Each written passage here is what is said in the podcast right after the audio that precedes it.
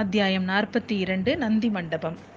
நம்ம பொன்னியின் செல்வருக்கு ஜுரம் வந்ததுக்கு ஜுரம் வந்தது இந்த மூணு நாள் இங்கே இருக்கிறதா சொன்னதுக்கப்புறம் என்ன நடந்திருக்கும் நம்ம எப்படி இங்கே வந்தோம் என்னென்னலாம் நடந்துச்சு அப்படிங்கிறதெல்லாம் அவருக்கு சுத்தமாக நினைவில்லை அதை எல்லாத்தையும் கேட்டு தெரிஞ்சுக்கணும்னு பார்க்குறாரு ஆனால் அவருக்கு மருந்து கொடுக்குற பி கொடுக்குற பிக்ஷுக்கு எதுவும் தெரியல. அவர் எல்லாம் குருதேவர் உங்ககிட்ட சொல்லுவார் குருதேவர் சொல்லுவார்னு போயிடுறாரு.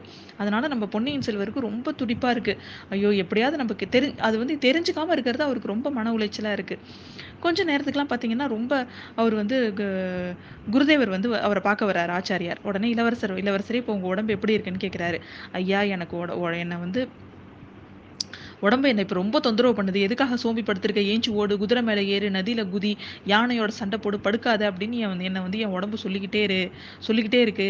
நீங்கள் கொடுக்குற சாப்பாடுலாம் எனக்கு பத்தவே இல்லை. இத்தனை நாள் ரொம்ப ஜுரம் இருந்ததுனால பேசாமல் இருந்தேன். எப்படி இப்படி இந்த எப்படி இந்த மாதிரி நான் இருந்தேனே எனக்கு புரியல. உங்கள் மருந்து தான் அதுக்கெல்லாம் காரணம் அப்படின்னு அவர் சொல்கிறாரு அவர். ஐயா உடம்புல பேச்சர் உடனே நம்பிர நம்பிராதீங்க ஜுரம் தெளிஞ்சதும் அப்படி தான் இருக்கும். கொஞ்சம் அசட்டையாக இருந்தால் ரெண்டாவது தரம் ஜுரம் வந்தால் உயிருக்கே ஆபத்தாக போயிடும் அப்படிங்கிறாரு குருதேவர். குருதேவரே என்னோட உயிருக்கு வர வரக்கூடிய ஆபத்தை பற்றி நான் அவ்வளோவா பயப்பில்ல அப்படிங்கிறான்.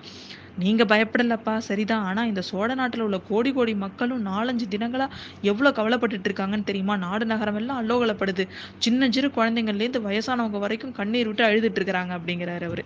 ஐயா நீங்க சொல்றது ஒண்ணும் எனக்கு புரியலையே. ஜனங்க எதுக்காக அவ்வளவு வருத்தப்படணும்? ஒருவேளை இந்த ஜுரம் குணமாகி நான் பிழைக்க மாட்டேங்கிற நினைச்சிட்டு இருக்கிறாங்களோ? ஒரு அவங்கெல்லாம் அப்படின்னு கேட்குறாரு சூடாமணி விகாரத்துல நீங்க எனக்கு சிகிச்சை அளிச்சிட்டு இருக்கிறது தெரிஞ்சிருக்கும் போது ஜனங்கள் ஏன் கவலைப்படணும் அப்படின்னு கேட்குறாரு இது எதுவுமே தெரியாம நம்ம பொன்னியின் செல்வன். இளவரசரே உங்களுக்கு ஜுரம் அப்படிங்கிறதோ நீங்க சூடாமணி விகாரத்துல இருக்கிறதோ ஜனங்களுக்கு தெரியாது. இந்த நகரத்துல இருக்கிறவங்க எல்லாருக்கும் அது தெரிஞ்சிருந்தா இந்த விகாரத்தை இவ்வளவு நேரம் அமைதியா இரு இருக்க விட்டுருப்பாங்களா? மதில் சுவரெல்லாம் இடிச்சு நகர்த்திட்டு உங்களை வந்து பார்க்க வந்திருக்க மாட்டாங்களா?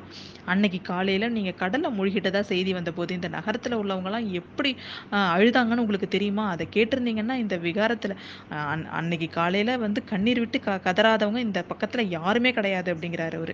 பொன்னியின் செல்வன் உடனே கட்டிலேருந்து எழுந்து உட்காந்துக்கிறான் குருதேவரே இது என்ன? எனக்கு ஒன்றுமே புரியலையே நான் கடலை மூழ்கிட்டதா செய்தி வந்துச்சா? எப்போ வந்துச்சு? யார் அந்த மாதிரி பயங்கரமான செய்தியை கொண்டு வந்தது அப்படின்னு கேட்குறான் யார் கொண்டு வந்தாங்களோ தெரியாதுப்பா. ஆனால் ஒரு நாள் காலையில் இந்த செய்தி இந்த நகரம் எல்லாம் பரவிடுச்சு. நீங்கள் இலங்கையிலேருந்து கோடியக்கரைக்கு கூட்டிகிட்டு வந்த கப்பல் சுழற்காலத்தில் அகப்பட் அகப்பட்டு முழுகிடுச்சு அப்படின்னு ஜனங்கள்லாம் பேசிக்கிட்டாங்க. எவ்வளவோ தேடியும் உங்கள் உடல் கிடைக்கல அப்படிங்கிறதுனால நீங்கள் கடலில் தான் மூழ்கி போயிருக்கணும்னு எல்லாரும் பேசிக்கிட்டாங்க அப்படின்னு சொல்றாரு. அதை கேட்டுட்டு நான் கூட ரொம்ப கலங்கிட்டேன்.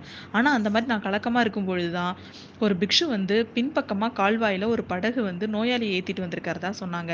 வந்து பார்த்தா அது நீங்கள் தான் அப்படின்னு சொல்லி அவர் சொல்கிறாரு அதுக்கப்புறம் மூணு நாளாக உங்களுக்கு நாங்கள் சிகிச்சை கொடுத்துட்ருக்கோம் அப்படிங்கிறாரு அவர். ஆச்சாரியாரே என்னை படகுல ஏற்றிட்டு வந்தது யாருன்னு சொல்ல முடியுமா? அப்படின்னு கேட்குறான் ஒரு இளைஞனும் ஒரு யுவத்தியும் அவங்க பேர் கூட வந்து சேந்தன் அமுதன்னு சொன்னான். சிவபக்தி மிக்கவன்னு தெரிஞ்சுது. பொண்ணோட பேரை நான் தெரிஞ்சுக்கல. ஆனால் ரெண்டு பேருமே தேக திடமும் வலிமையும் வாய்ந்தவங்க அப்படின்னு சொல்கிறாரு அவர். அவள் யாருன்னு என்னால் யோசிக்க முடியுது. அவள் ஓடக்கார பூங்குழலியாக தான் இருக்கணும். அவள் வந்து தியாக வி- தியாக விடங்கரோட மகள் அவங்க என்- எதுக்காக என்னை இங்கே அழைச்சிட்டு வந்தாங்கன்னு சொல்ல முடியுமா? அப்படின்னு கேட்குறாரு இல்லை எனக்கு தெரியல இல்லை. இளவரசி நான் நான் வந்து அவங்கக்கிட்ட அதை பற்றி கேட்கவும் இல்லை. நான் இங்கே பத்திரமா இருக்கேன் அப்படின்னு நீங்கள் யாருக்கும் தெரியப்படுத்தலையா அப்படின்னு கேட்குறான் பொன்னியின் செல்வன். இல்லை நான் யாருக்கும் சொல்ல வேண்டான்னு தான் உங்களை இங்கே கொண்டுட்டு வந்தவங்க சொன்னாங்க. உங்களோட உடல்நிலையை முன்னிட்டு சொல்லாமல் இருக்கிறது தான் நல்லதுன்னு நானும் நினச்சேன் அப்படிங்கிறாரு ஆச்சாரியார். ஆச்சாரியாரே இதில் ஏதோ சூழ்ச்சி நடந்திருக்கு. என்னை சிறப்படுத்திட்டு வரணும்னு தான் என்னோட தந்தை வந்து கட்டளையிட்டு இருந்தாரு அதற்காக தான் நான் இலங்கையிலேருந்தே புறப்பட்டேன். நடுவில் நிறைய சம்பவங்கள்லாம் நடந்துருச்சு. சக்கரவர்த்தியோட கட்டளைக்கு விரோதமாக நான் நடந்தேன் அப்படின்னு குற்றம் சாட்டுறதுக்காக தான் இந்த சூழ்ச்சி நடந்திருப்பார் தான் எனக்கு தோணுது. நான் கடலில் மூழ்கி இறந்துட்டதாகவும் கதை கட்டி விட்டுருக்காங்க.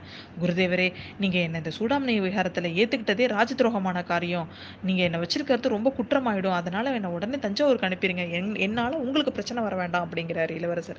இளவரசரே உங்களுக்கு இடம் கொடுத்ததுக்காக எனக்கு ராஜ தண்டனை கிடைக்கணும்னா அதை நான் குதூகலமாக ஏத்துக்கிறேன். அதை அதனால் இந்த சூடாமணி விகாரமே இடித்து தள்ளினா கூட நான் கவலைப்பட மாட்டேன் அப்படிங்கிறாரு அவரு. ஐயோ உங்களோட பரிவு வந்து எனக்கு ரொம்ப சந்தோஷமா இருக்கு. ஆனாலும் என்னை வந்து கொண்டு வந்தவங்கள ஒண்ணுமே விசாரிக்காம நீங்க எப்படி ஏத்துக்கிட்டீங்க அப்படின்னு கேக்குறான் அவன். விசாரிக்கிறதுக்கு அவசியம் என்ன? கடுஞ்சொரத்தோட நீங்க இருக்கிறீங்க. உங்களுக்கு சிகிச்சை செய்யறதை தவிர எங்களுக்கு என்ன வந்து கடமை இருக்க முடியும் அப்படின்னு கேக்குறாரு அவரு. அது மட்டும் இல்லாமல் நீங்கள் இங்கே வந்து சில நாள் தங்கக்கூடும் அப்படின்னு சொல்லிட்டு முன்னாடியே உங்க அக்கா சொல்லியிருந்தாங்க அப்படின்னு சொல்கிறாரு அவர். ஓ அக்கா எப்போ சொல்லியிருந்தாங்க அப்படின்னு சொல்லி கேட்குறாரு அவர். கொஞ்ச நாளைக்கு முன்னாடியே நான் வந்து இந்த மாதிரி தஞ்சாவூருக்கு போயிருந்தேன். அப்போ வந்து இந்த மாதிரி சொல்லியிருந்தாங்க அப்படின்னு அவரும் சொல்கிறாரு குருதேவரே என்னை அழிச்சிட்டு வந்தவங்க இருவரும் உடனடியாக திரும்பி போயிட்டாங்களா? அவங்கள கண்டுபிடிக்க முடியுமா? அவங்கள பார்த்தா நான் சில விவரங்களை கேட்கணும் அப்படிங்கிறாரு. ஐயா பதறாதீங்க. அவங்க ரெண்டு பேருமே இந்த நகரத்தில் தான் இருக்கிறாங்க. தினம் ஒரு முறை வந்து உங்களோட உடல்நிலையை பற்றி விசாரிச்சுட்டு தான் போயிட்டு இருக்காங்க. இன்னைக்கு ஏதோ இது வரைக்கும் காணும் அப்படிங்கிறாரு அவர். அந்த சமயத்தில் இந்த சின்ன பிக்ஷு ஒருத்தர் வந்து குருதேவரை பார்த்துட்டு ஏதோ சொல்கிறாரு ஆச்சாரிய பிக்ஷு இதை வந்துட்டேன் அப்படின்னு சொல்லிட்டு அவர் அவரு கூட வெளில போய் நின்று பேசுகிறாரு கொஞ்ச நேரத்துக்குலாம் திரும்பி வந்து இளவரசர் சொல்கிறாரு ஆச்சாரியாரே இன்னும் ஒரு அவர் உள்ளே வந்த உடனே நம்ம பொன்னியின் செல்வர் ஆச்சாரியாரே இன்னும் ஒரு கணமும் நான் இங்கே தங்கியிருக்க முடியாது. சக்கரவர்த்தியோட கட்டளையை மீறி நான் இங்கே இருக்கிறது வந்து ரொம்ப பழி. அதை நான் ஏற்றுக்க விரும்பல. அதனால இந்த சூடாமணி விகாரத்துக்கு என்னால் எந்த தீங்கும் வர வர்றதையும் நான் விரும்பல. அதனால என்னை வந்து தயவு செஞ்சு அனுமதிங்க வெளில போகிறதுக்கு அப்படிங்கிறாரு இளவரசர். பெரிய பிக்ஷு ரொம்ப சந்தோஷத்தோட கிட்ட வராரு. இளவரசரே உண்மையிலே அந்த பெரிய பொறுப்பை நானும் இனிமே வந்து உங்களை வச்சுக்க இந்த இந்த சூடாமணி விகாரத்துல உங்களை இனிமையும் நான் இருங்கன்னு சொல்ல மாட்டேன். உங்களோட விருப்பத்துக்கு விரோதமா நான் ஒரு கணமும் இங்க வந்து தங்க சொல்லல. நீங்க இப்போவே புறப்படலாம். கால்வாயில படகு வந்து தயாராக இருக்கு அப்படிங்கிறாரு. எங்கே போறதுக்கு அப்படின்னு கேட்குறாரு அவர். அது நீங்க தான் முடிவு பண்ணிக்கணும். உங்களை இங்கே கூட்டிட்டு வந்த ரெண்டு பேரும் உங்களை படகுல அழைச்சிட்டு போறதுக்காக காத்துட்ருக்குறாங்க அப்படின்னு சொல்றாரு. இளவரசருக்கு கொஞ்சம் தயக்கமா இருந்துச்சு. ஆச்சாரியோட முகத்திலையும் ஏதோ மர்மமான ஒரு புன்னகம் இருக்கிற மாதிரி தோணுச்சு அவருக்கு. இது ஏதாவது சூழ்ச்சி இருக்குமோ அப்படின்னு அப்படின்னு நினைக்கிறாரு பொன்னியின் செல்வர். அவங்க ரெண்டு பேருமே திரும்ப வந்திருக்காங்களா? எதுக்காகன்னு எதுவும் சொல்லலையா? அப்படின்னு கேட்குறாரு சொன்னாங்க இந்த விகாரத்துலேருந்து ஒரு நாழிகை தூரத்தில் கால்வாயோட கரையில் நந்தி மண்டபம் ஒன்று இருக்குது அதில் உங்களை பார்க்கறதுக்காக ரெண்டு பெண்மணிகள் வந்து காத்திருக்காங்களாம் அப்படின்னு சொல்கிறாரு ஒரு ஆச்சாரியர். இளவரசர் உடனே அவசரமா கட்டிலேருந்து இறங்குறாரு. ஆச்சாரியரே உடனே படகுக்கு என்ன அழிச்சிட்டு போங்க இவ்வளோ தாமதமாயிட்டே அப்படிங்கிறா அப்படிங்கிறாரு. பிக்ஷு வந்து இளவரசரை கையால தாங்கிக்கிட்டு கால்வாய் கரைக்கு வரைக்கும் போறாரு.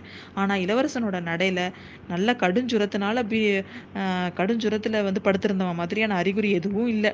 நல்லா திடமாக திடமா நடந்து போனாரு பொன்னியின் செல்வர். அவரை பார்த்த உடனே சேந்தன் அமுதனுக்கும் பூங்குழலிக்கும் சந்தோஷமா இருந்தது. அப்பாடான்னு இருந்தது. அருள்மொழிவர்மர் படகுல ஏறி உட்கார்ந்ததுமே பிக்ஷு அவரை பார்த்து ஐயா உங்களுக்கு ஏதேனும் சேவை செய்ய வாய்ப்பு கிடைச்சா இந்த சூடாமணி விகாரத்து பிக்ஷுக்கள் அத்தனை பேரும் பாக்கியமா கருதுவோம். நீங்க திரும்பவும் இங்க வந்து ஒரு வாரம் தங்கி உடல் வலிமை பெற்றுட்டு போறது நலம் அப்படிங்கிறாரு அவரு. குருதேவரே நான் திரும்பி கண்டிப்பா வருவேன்னு தான் நான் நினைக்கிறேன். இல்லைன்னா மத்த பிக்ஷுக்கள் யார்கிட்டயும் சொல்லாமலே அவசரமா புறப்பட்டிருக்க மாட்டேன் அப்படிங்கிறாரு இளவரசர். படகு நகர தொடங்கினதுமே சேந்தன் அமுதன் பூங்குழலி ரெண்டு பேரையும் மாறி மாறி பார்த்துட்டு இந்த கால்வாய் வழியா நீங்க என்னை அழிச்சிட்டு வந்தப்போ நான் தேவலோகம் தேவலோகத்தவங்க நீங்கள் வந்து தேவலோக பெண்மணிகள்னு பெண் பெண்ணும் ஆணும்னு நினச்சிக்கிட்டேன் நான். சொர்க்கலோகத்துக்கு தான் என்னை கூட்டிகிட்டு போறீங்கன்னு நினச்சேன். பார்த்தா சன்னியாசி மடத்தில் கொண்டு வந்து விட்டுட்டீங்களே அப்படிங்கிறா அப்படிங்கிறாரு பொன்னியின் செல்வன்.